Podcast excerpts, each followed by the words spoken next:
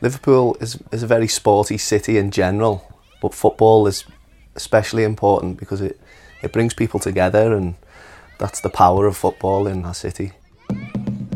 Reg Standish and Paul Herford were youth workers in Liverpool who both lost their jobs when local government cuts began to bite. Everything was just decimated, the youth service, all these small community programmes, and there was obviously a gap there, and there was obviously a need.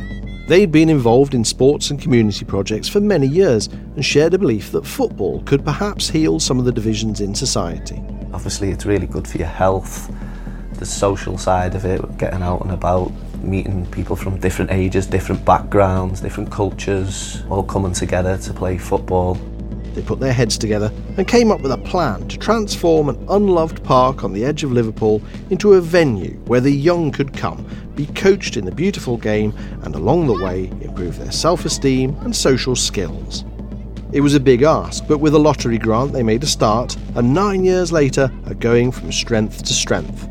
Their community business, Target Football, now runs three big projects and they've just won a grant and mentoring from Marks and Spencer, which will help them develop further.